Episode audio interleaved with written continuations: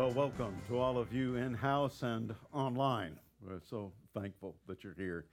And what a week. Happy, happy Thanksgiving. You've probably noticed by now that every beatitude Jesus has given us is at odds with our world. He is truly trying to develop a new normal for all of us.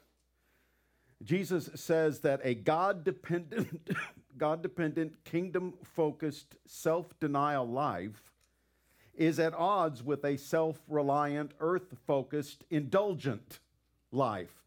The issue is only one of those is blessed, a truly blessed life. The first beatitude, you could say the first seven beatitudes explain the character of a blessed life. But this last one, it's as though Jesus is saying, okay, now this will be the confirmation of the character that I'm building in you. And this confirmation is something that the world avoids like the plague. So, the eighth beatitude, Jesus says, Blessed are those who are persecuted because of righteousness, for theirs is the kingdom of heaven. Blessed are you when people insult you, persecute you, and falsely say all kinds of evil against you because of me. Rejoice and be glad, because great is your reward in heaven, for in the same way they persecuted the prophets who were before you. Blessed are those whose commitment to God provokes persecution. that, that is not the message in our modern world. Jesus never said, Look, you follow me, and I'll give you a great job and a great salary and a great bonus. He never said that. But he did say, God blesses those people who are treated badly for doing right. He did say that. There's this sharp conflict between Jesus' values and what our world thinks is important. And Jesus explained it. Look what he said. If you belonged to the world, it would love you as its own. As it is, you do not belong to the world, but I have chosen you out of the world. That is why the world hates you. Dr. Martyn Lloyd-Jones, who was the pastor at Westminster Abbey for years, has a fantastic statement that fits. He, he had to have known Jesus. Look what he said about this. It tells us a great deal about our ideas concerning the person of the Lord Jesus Christ.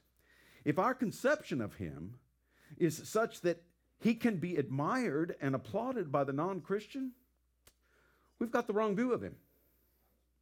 The effect of Jesus Christ upon his contemporaries was that many threw stone at him. They hated him. And finally, choosing a murderer instead of him, they put him to death. This is the effect Jesus Christ always has upon the world. But you see, there are no other ideas about him. There are worldly people who tell us that they admire Jesus, but that is because they've never seen him. If they saw him, they would hate him as his contemporaries did. You see, some people back then, just like people today, choose not to follow Jesus because of the blowback they're going to get from the world. And so you say, well, well, where am I in all that? Well, is it your attempt to escape the persecution that can come from the world? You know that can be done. Oh yeah, uh, you, you, you, can, you can avoid a lot of the persecution that will come from the world. All you need to do is approve of the world's values and accept the world's morals and never define sin and don't talk about Christ's return or the coming judgment. Persecution from the world will be greatly diminished if you just refuse to stand with Christ. If we don't live and talk like he's the way, the truth, and the life, then the world, the world will pretty much leave us alone. And we're left with this sobering statement from Dietrich Bonhoeffer. when a man encounters Jesus, he will do one of two things. Either he must die or he must put Christ to death. Things suddenly got very serious in this room, didn't they? Look, here's the thing persecution reveals what's inside of me.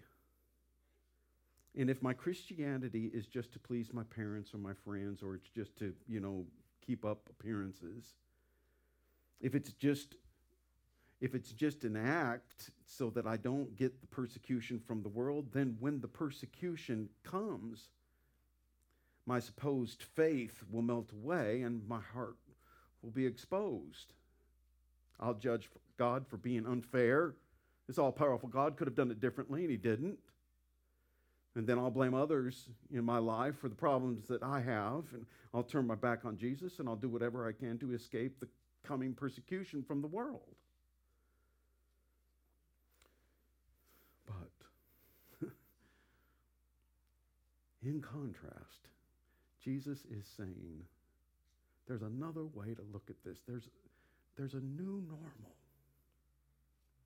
Look again what he says. Jesus looks at you in the eyes and he says, Your persecution drives you even deeper into God's kingdom. Not only that, count yourselves blessed every time people put you down or throw you out or speak lies about you to discredit me. What it means is that the truth is too close for comfort and they're uncomfortable. You can be glad when that happens, give a cheer even. For though they don't like it, I do. And all heaven applauds. And know that you are in good company. My prophets and witnesses have always gotten into this kind of trouble. Christian, Christians aren't persecuted today because there is no God. Christians are persecuted today because there is a God. And they're in a world and they're trying to live like God, and the world doesn't want anything to do with it and doesn't want anything to do with you. Our persecution for trying to live right is evidence of God in the world. The world just doesn't understand because it refuses to believe Jesus, and they do not want to bow the knee. We understand that Jesus is teaching that this is short term pain for long term joy. Jesus is teaching that persecution is evidence of genuineness. In fact, some have described it as the believer's certificate of authenticity. Jesus is teaching us that verbal insults, physical attacks, and false accusations are part and parcel in following him. And the reason? Because darkness hates light. Our persecution is a result of us desiring heaven's reward more than earthly rewards.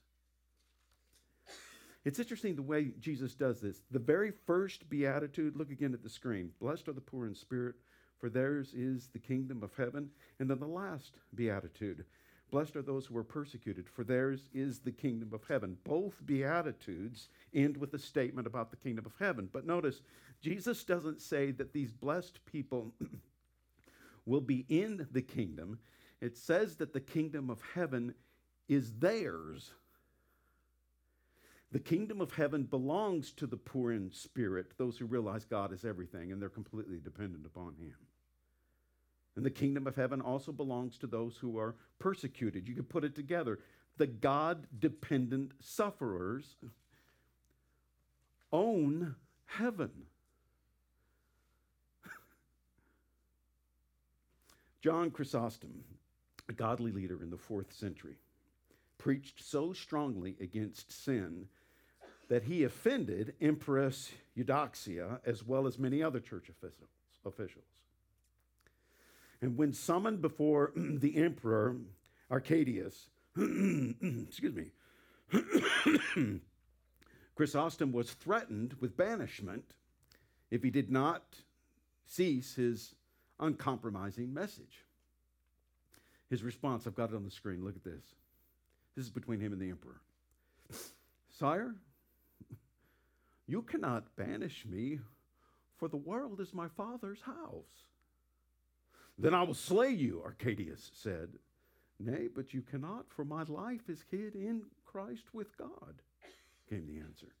Your treasures will be confiscated, was the next threat, to which John replied, Sire, that cannot be either. My treasures are in heaven, where none can break through and steal. Then I will drive you from man, and you will have no friends left, was the final and desperate warning. That you cannot do either, answered John, for I have a friend in heaven who has said, I will never leave you or forsake you. And sure enough, he did was indeed banished first to Armenia, and then they were trying to get him to an island in the Black Sea called Pityus. And he never arrived, and he he died on the way. And some people said, well, Chrysostom got what was coming to him on the earth. And yeah, he's right now walking around on real estate that belongs to him. His point was well made. What we value most in Christ can never permanently be taken away by anyone or anything. Every persecution we endure is backed with an infallible promise. Look at the scripture. Yes. And the Lord will deliver me from every evil attack and will bring me safely into his heavenly kingdom. All glory to God forever and ever. Oh, wondrous day when I shall see the face of him who ransomed me. I'll fall and worship at his feet and rise to reign eternally